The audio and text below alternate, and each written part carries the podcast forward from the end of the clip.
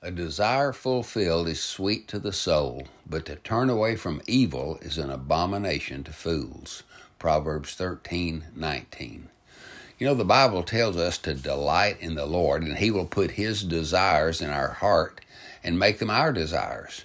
Then when he fulfills that desire, it will be sweet to our soul, producing worship and joy.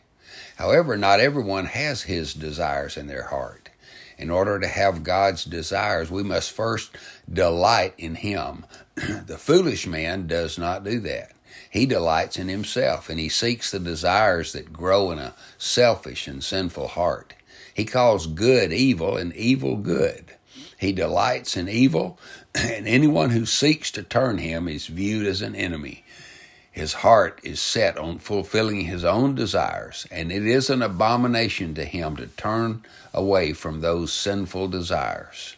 I've seen this many times as I've encouraged young people to turn from alcohol, drugs, illicit sex, sensuality, greed, or pride. They often laugh and see my attempt as a joke or even worse. God sees this kind of thinking as foolish and dangerous. Father, help us delight in you and hear instruction gladly. Amen.